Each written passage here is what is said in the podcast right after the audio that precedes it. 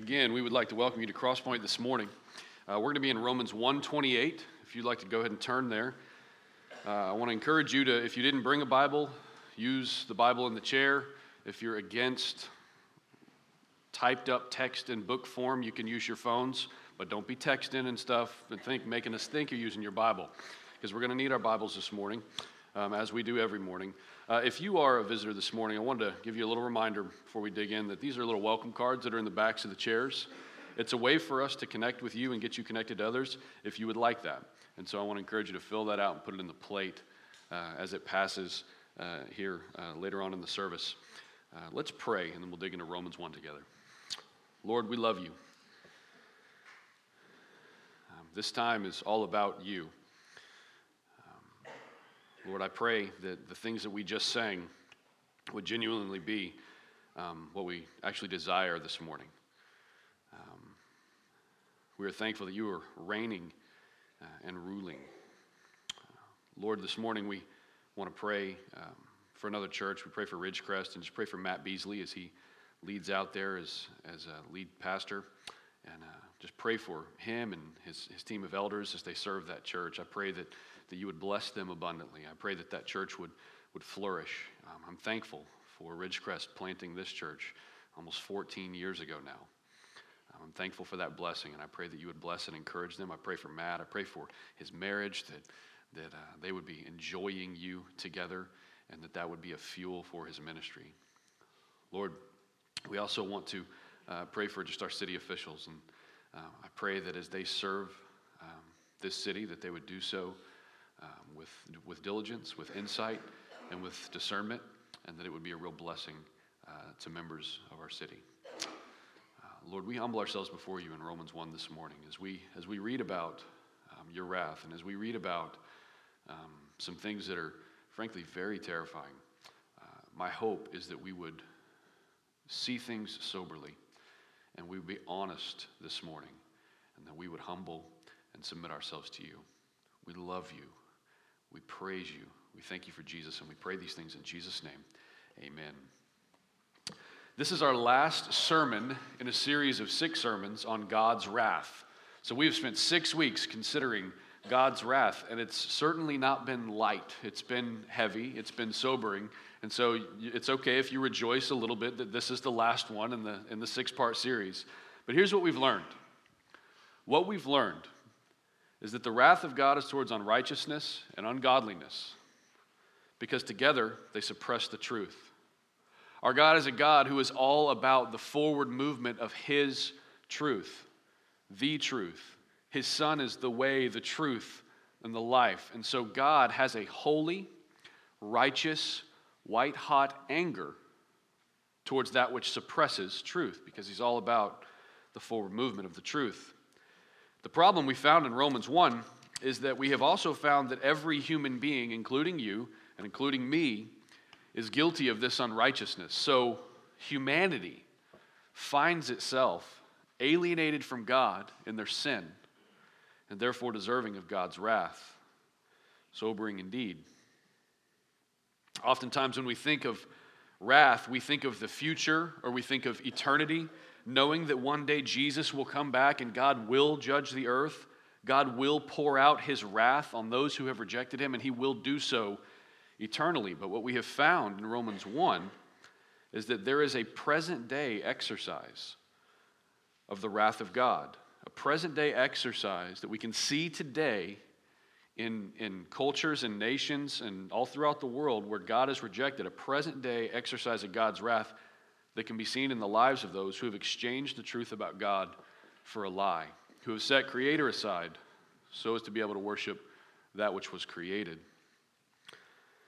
First, what we see is God gives them up to lust. That's what we looked at 2 weeks ago. Then last week we considered that a form of His wrath is in giving them up to dishonorable passions.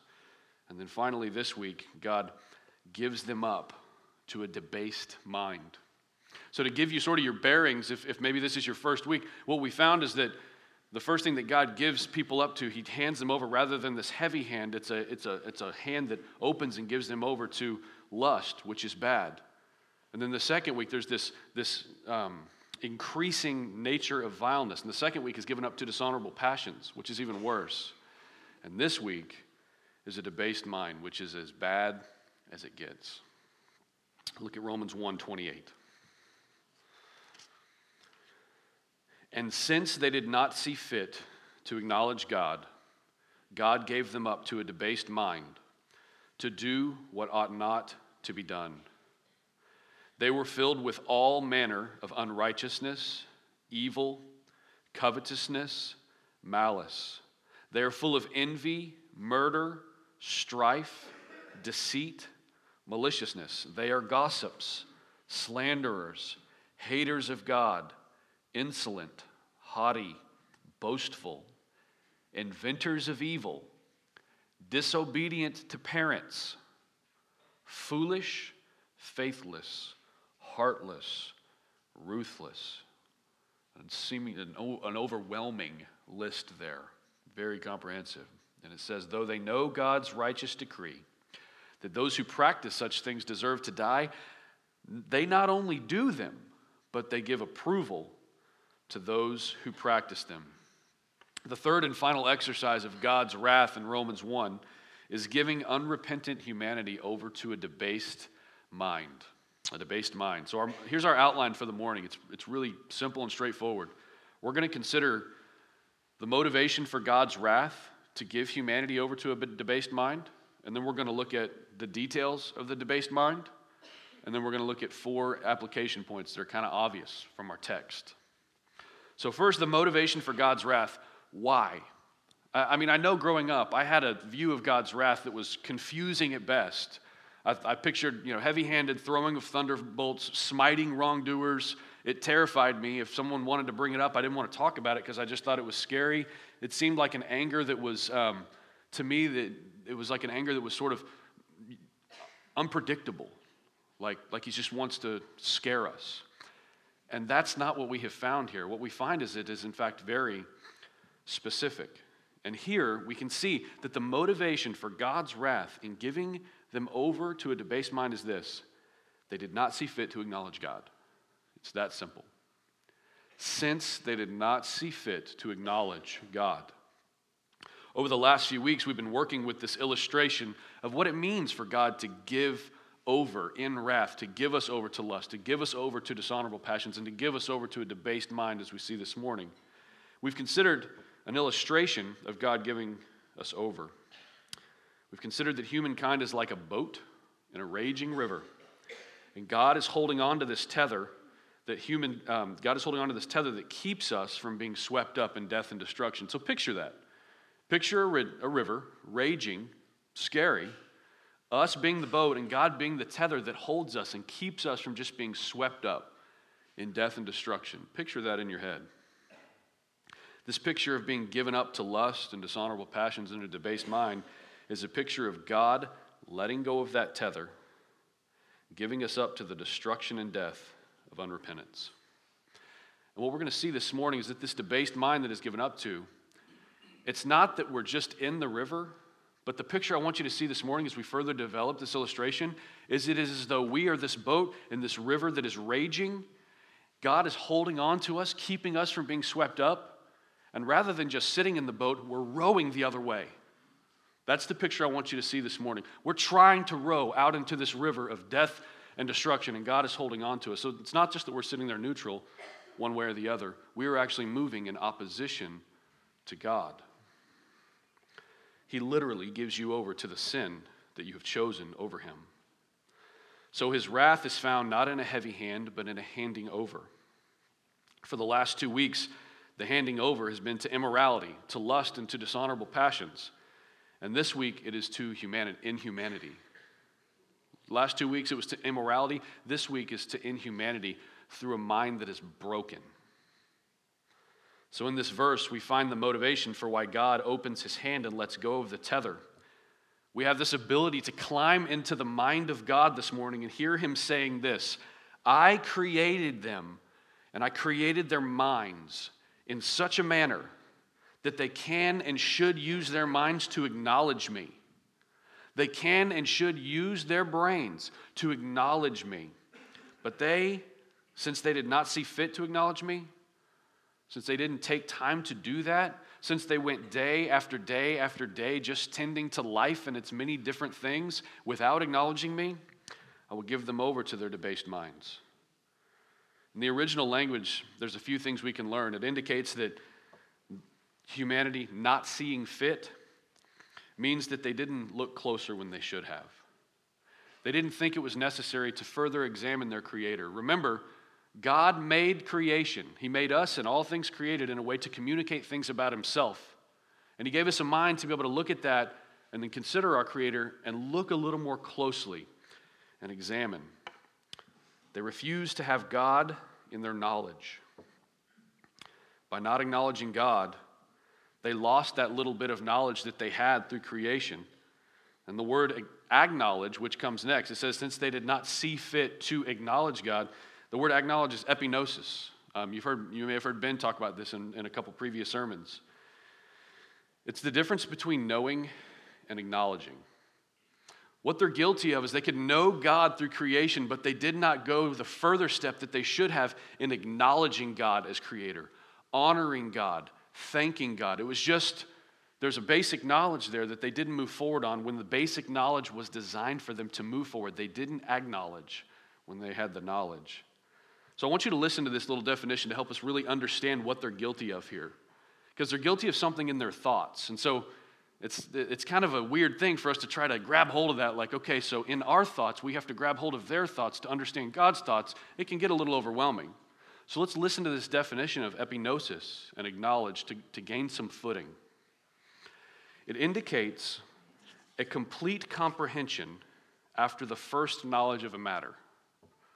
So the first knowledge is God showing Himself through creation, but they didn't see fit to pursue that complete comprehension of their God, to know Him more. It's bringing one to be better acquainted with something known previously. So they didn't see fit to become better acquainted with their Creator. It's a more exact view of something beheld before. They didn't see fit to figure out more exactly, well, who is this Creator and what has He done in all these blessings around us? What is His will? What is His plan? It's a greater participation by the knower and the subject known, thus more powerfully influencing him. This means that God has made Himself known to everyone through creation, and a proper response is to dig deeper, to go from simple knowledge to acknowledging Him, from simple gnosis to epinosis. So the reason that God gives them up to a debased mind, the reason that He lets go of the tether that would otherwise keep their minds from being debased, is that they did not see fit to become better acquainted with Him. That was His plan. That was His purpose. Consider Adam and Eve in the garden. They walked with God in the cool of the day. No separation, nothing between them and God. A perfect relationship, but humanity has not chosen not to see fit to become better acquainted with our Creator, to grow in a more specific understanding of our Creator and enter into a personal relationship with our Creator, which is why we were created in His image.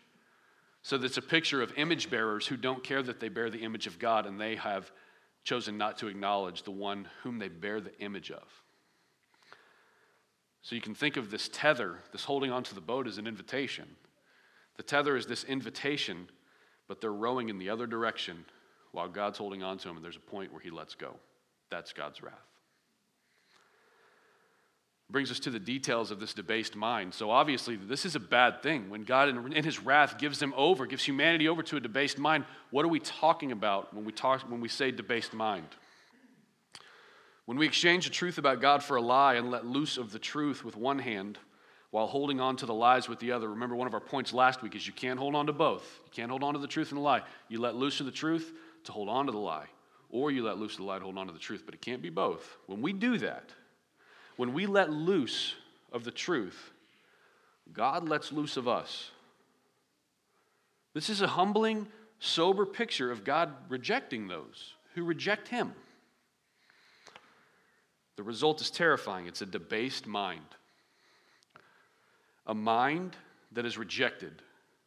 A mind that is unapproved. A mind that is disqualified and unprincipled. And a mind that is unable to do what is right. The main indicator of this debased mind is not that it doesn't know what's right. It's that it knows what's right and doesn't care. The debased mind knows the decree of God, but it just simply disregards it because it wants to do what it wants to do when it wants to do it. It's completely self-involved, edging out all the room that should be there for God. This is not a picture of uninformed foolishness. When we see God in his wrath giving humankind over to this debased mind, it's a picture of very informed opposition to God. This isn't people just accidentally stumbling into rejecting God. This is informed opposition to God. We also find that a debased mind is not neutral, is it? What does it say there in the text? Given over to a debased mind, to do what not ought to be done. It is not neutral. It is not idle. It is at work. The debased mind is busy. The debased mind is busy and at work doing what ought not to be done. And if you're wondering, what is it that ought not to be done? All right, boom. This is a major transition point. Act like you haven't seen that. Yeah, go back to the first one. There we go. This is a vice list. And this vice list, these are found throughout Scripture to explain the world outside of Christ. This vice list is the longest one in the New Testament. And it says, what is it that ought not to be done? This debased mind doing what not ought to be done. What is it that ought not to be done? They were filled with all manner of unrighteousness, evil, covetousness, malice. They're full of envy, murder, strife, deceit, maliciousness. They're gossips, slanderers, haters of God, insolent, haughty, boastful, inventors of evil, disobedient to parents. You hear that, kiddos? First time I read that, I thought, what parent got a hold of this text and just put that in the vice list? But it's fitting. This is what a debased mind does. A debased mind says, not only do I not care about what God says, I don't care about what my mom and dad say. It's not okay. Disobedient to parents. Foolish. Faithless, heartless, ruthless. We're going to spend the next 3 hours considering the definition for each one of these 21 things. No, we're not meant to break it down like that this morning. What we're meant to do is consider what's going on here. What is this vice list? 21 vices that all have one thing in common. Every one of them is against other people. Do you see that? I want you to look at this. You pick anyone out. Murder. Murder isn't this neutral sin. It terminates on someone else. Envy. It's envious of what someone else has. Strife. It's strife with someone else. Inventors of evil. That doesn't happen in a vacuum. It affects other people. This foolishness, faithless, heartless, ruthlessness is a ruthlessness towards other people. 21 vices that all have one thing in common. Every one of them is against other people. It's anti-social. Being given over to a debased mind isolates you with yourself because that's what you care about the most. And it's not only a vice list, but put that next slide up. That next slide. There we go. It's the world outside of Christ. If you want to understand what this is, don't look at it as an individual. Don't look at this individual and be like, well, sometimes I can be ruthless, but I don't struggle with that, so I guess this whole thing isn't necessarily me. No, if you're a human being, this is your human problem. This is the world outside of Christ. This is the inevitable result of not acknowledging God, a mind that is broken, the inevitable outcome of excluding God from your thinking, of going day after day after day, tending to your work, tending to your family, tending to your finances, and not acknowledging God. The result is that we reject and we wrong each other. The present operation of the wrath of God is seen in an antisocial progression of sin begetting sin to the point where sinner is filled to the brim with all manner of all that is ungodly and all that is unrighteous. When I hear that, it makes me think of the time before the flood that God looked down and not one There could not be found one pure motive in any thought of all humanity. That was the reason for the flood. They were filled to the brim, all manner of all unrighteousness and all ungodliness. There's no more room for anything that might be good. The moral compass is broken and nobody cares.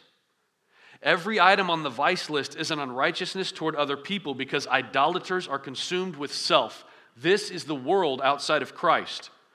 One scholar states, abandonment to a depraved mind opens the floodgates to evil and the saturation of human personality with obsession for the vile. Obsession for the vile. That is strong language. And you might be thinking, is that too strong? What are our forms of entertainment? When we consider the shows and the movies and things, we're going to come back to that in a minute, but the content of the songs, the content of conversations, indeed the world outside of Christ has this saturation of humanity with an obsession for what is vile and unholy. Another states, the stress falls upon the completeness with which unrighteousness has come to exercise control over its subjects. This is Christless community. It's a community. This is a community, but it's not a healthy community. It's not an unbroken community. It's not a healed community. It's not a redeemed community. This is a Christless community where unrighteousness rules over the members of it. Sounds pretty bad, right? It gets worse. Look at verse 32.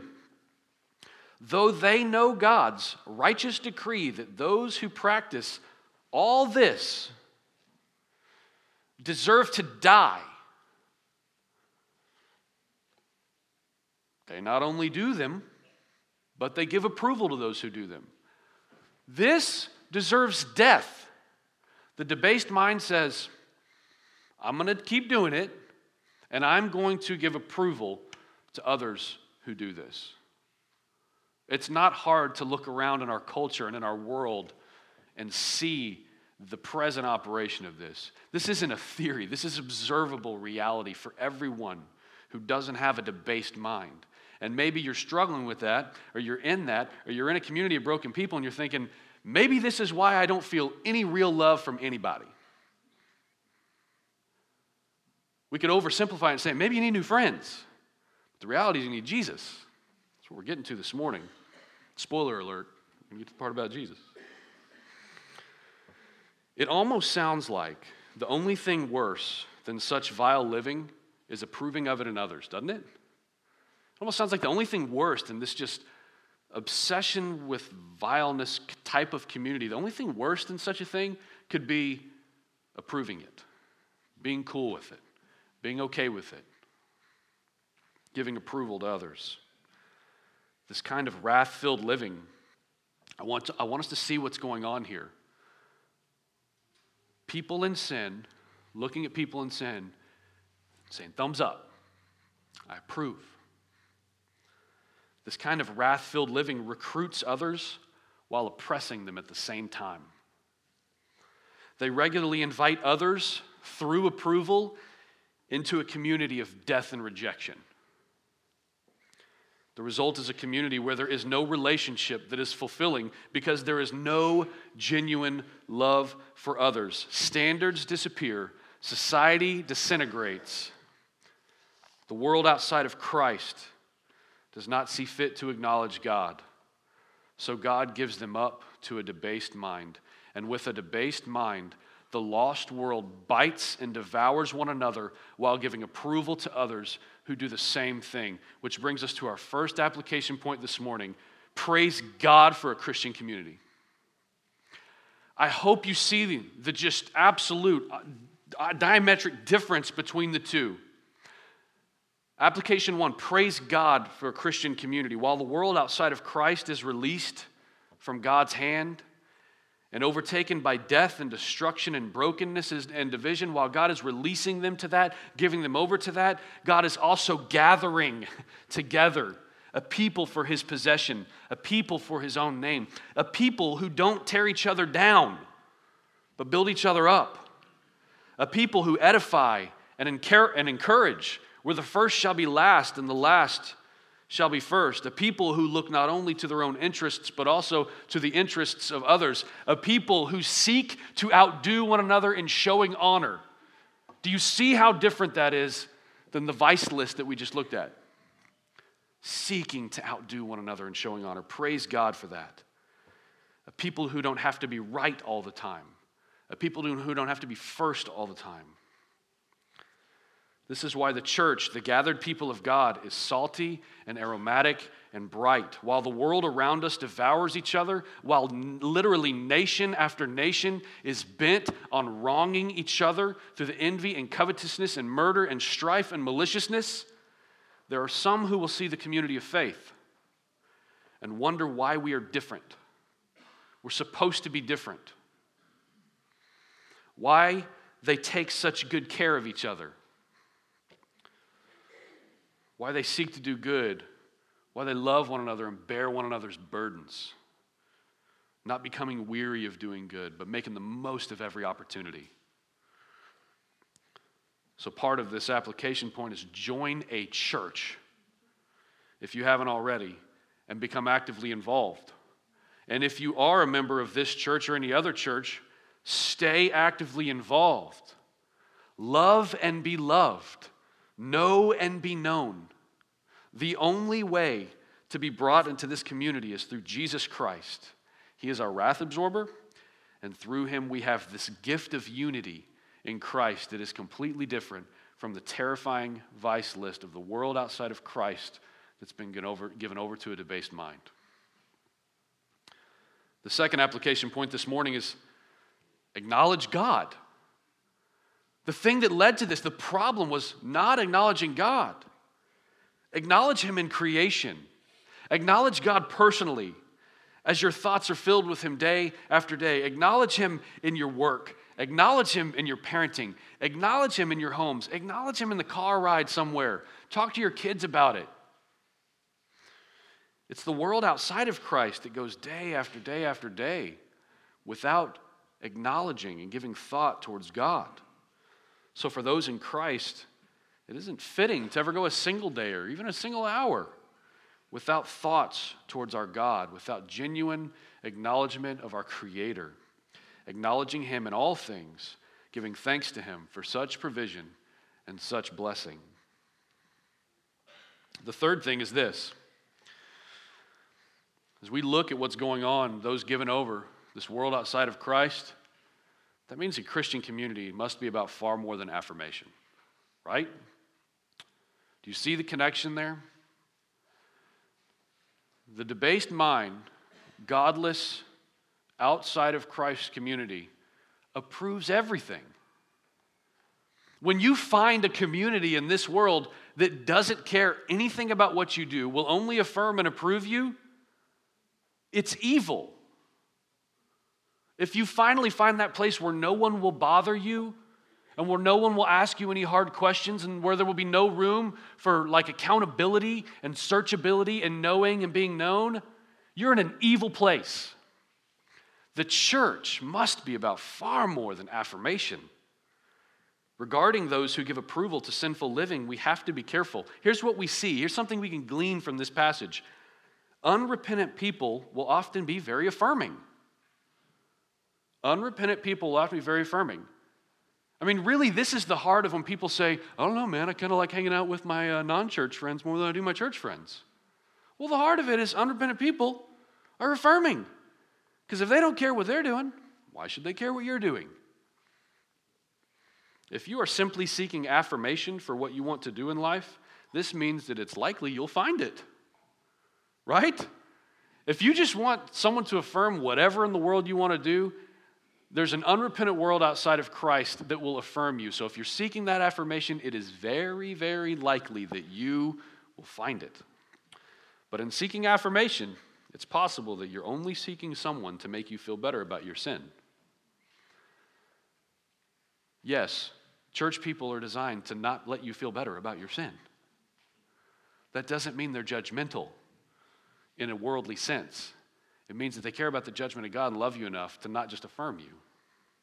If someone is caught up in sin, the least loving thing you can do is affirm them and give approval to them. Well, that's just their decision. Don't affirm that. Don't approve that. Don't care more about that relationship than you do their holiness. That's what we're seeing here. The church has to be about far more than affirmation. If you can't handle anything other than affirmation in your life, it's possible that you love affirmation more than you love Jesus. Let that land. If you can't handle anything other than people saying, you're awesome, what you're doing is awesome, I don't want to speak against you. If you can't handle anything other than affirmation, it might be that you love affirmation more than you love Jesus, or you love yourself more than you love Jesus. Idolaters are consumed with self. Our fourth application point this morning is that we have to consider the role of your mind in your journey of faith. Turn to Romans 12. Turn to Romans 12. One of the tricky things about preaching through Romans expository verse by verse, we're allowing God to sort of set the agenda for our Christian community when we preach through, whether it's Romans or Ben's going to be jumping back to Ephesians. We've been in a lot of other books, Isaiah, 1 Timothy, 2 Timothy. One of the difficult things in Romans is that the part about what do we do doesn't come until chapter 12. So it's going to be like 2048, the year 2048, before we get to Romans chapter 12, because chapters 1 through 11 are this is what God is doing. This is who God is. This is who you are. You can only genuinely understand yourself when you understand yourself as a created being who has a creator God who rules and reigns over you. 11 chapters of that, and then we get to the therefore in Romans 12. But it's fitting for us to go here at the end of a series on God's wrath, especially when we see that the pinnacle of his wrath being poured out is the result of a debased mind.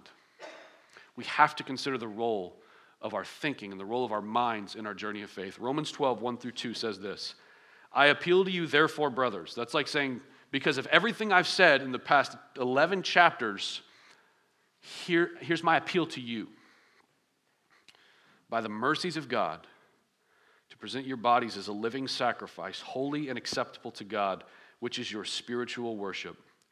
Do not be conformed to this world, but be transformed by the renewal of your mind, that by testing you may discern what is the will of God, what is good and acceptable and perfect. This is the opposite of being given over to a debased mind. Being transformed by the renewal of your mind. Rather than being given over to a debased mind in Christ, we are transformed by the renewal of our minds. Your thoughts matter. The thing that we have to see here is that it's one or the other.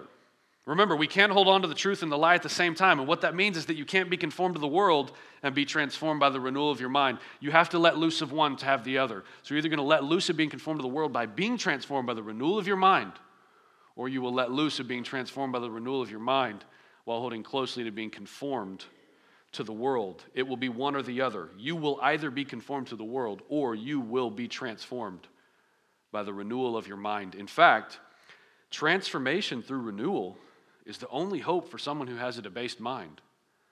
Transformation through renewal in Christ is the only hope for someone who has a debased mind. If this is how we keep from being conformed to the world, is it not obvious that one way that the world tries to conform us to itself is through our thoughts? Right? The world, you may be thinking, well, I'm not worried about the world trying to conform me. This is God's world. Hold on. 2 Corinthians 4 says, the God of this world, lowercase g God, wants to blind the minds and the hearts of the unbelievers in Christ. Rewind.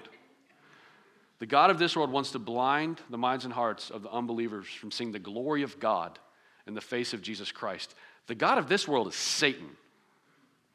The God of this world is the devil.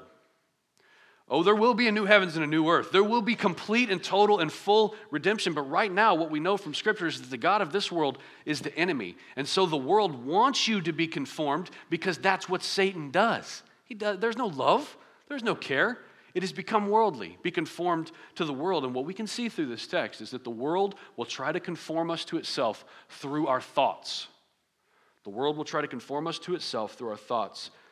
So be careful about the movies and the TV shows you watch and the music you listen to and the conversations you take part in. You can't let your 10-year-old listen to gangster rap and think it's not going to affect them.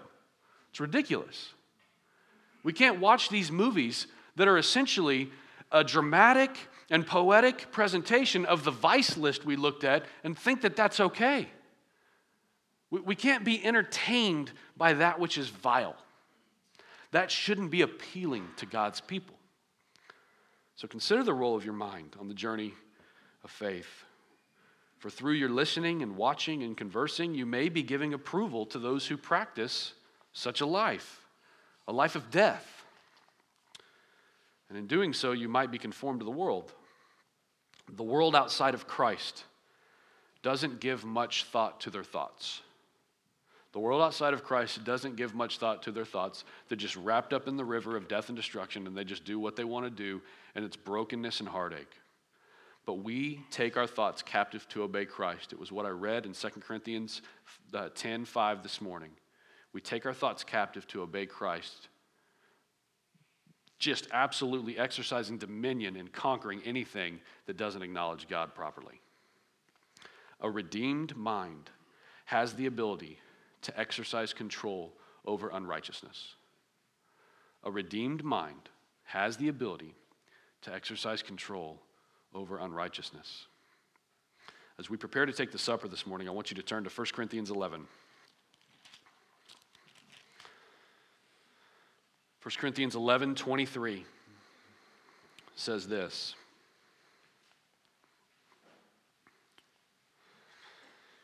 For I received from the Lord what I also delivered to you, that the Lord Jesus on the night when he was betrayed took bread, and when he had given thanks, he broke it and said, "This is my body which is for you. Do this in remembrance of me." And listen, it says, in the same way he also took the cup after the supper, saying, "This cup is the new covenant in my blood. Do this as often as you drink it in remembrance of me. For as often as you eat this bread and as often as you drink this cup, you proclaim the Lord's death until he comes." For us, as often as we do it is every week. Every time we gather, we proclaim the Lord's death until he returns. And what we are proclaiming is this cup of a new covenant. Our supper is one of the new covenant. The old covenant couldn't save us. The old covenant of Adam, the old covenant of the law, it could not save us. We cannot achieve salvation through the old covenant, and we absolutely must have a new covenant. And that new covenant where salvation can be found is in Christ Jesus. As offspring of Adam, we were conceived in iniquity and brought forth in sin, because death entered the world through sin and spread to all people. This cup that we're about to take is the new covenant in Jesus' blood. This means that we proclaim Christ's death because it's good news. It's good news because he didn't stay dead. It's good news that we proclaim through the supper because after 3 days he came back to life, conquering his death, conquering my death, conquering your death, and conquering the death of anyone who is in this new covenant with Christ through faith. This covenant is a marriage between Jesus and his bride, the church. So rather than a community of death that's the result of a depraved mind, we are a community of life that's the result of a transformed mind and a renewed life that is found in a new covenant with Jesus Christ through faith. I want you to consider how immensely blessed we are and to consider if you are acknowledging God in that manner, and consider the lost world that needs to hear this message as we distribute the elements.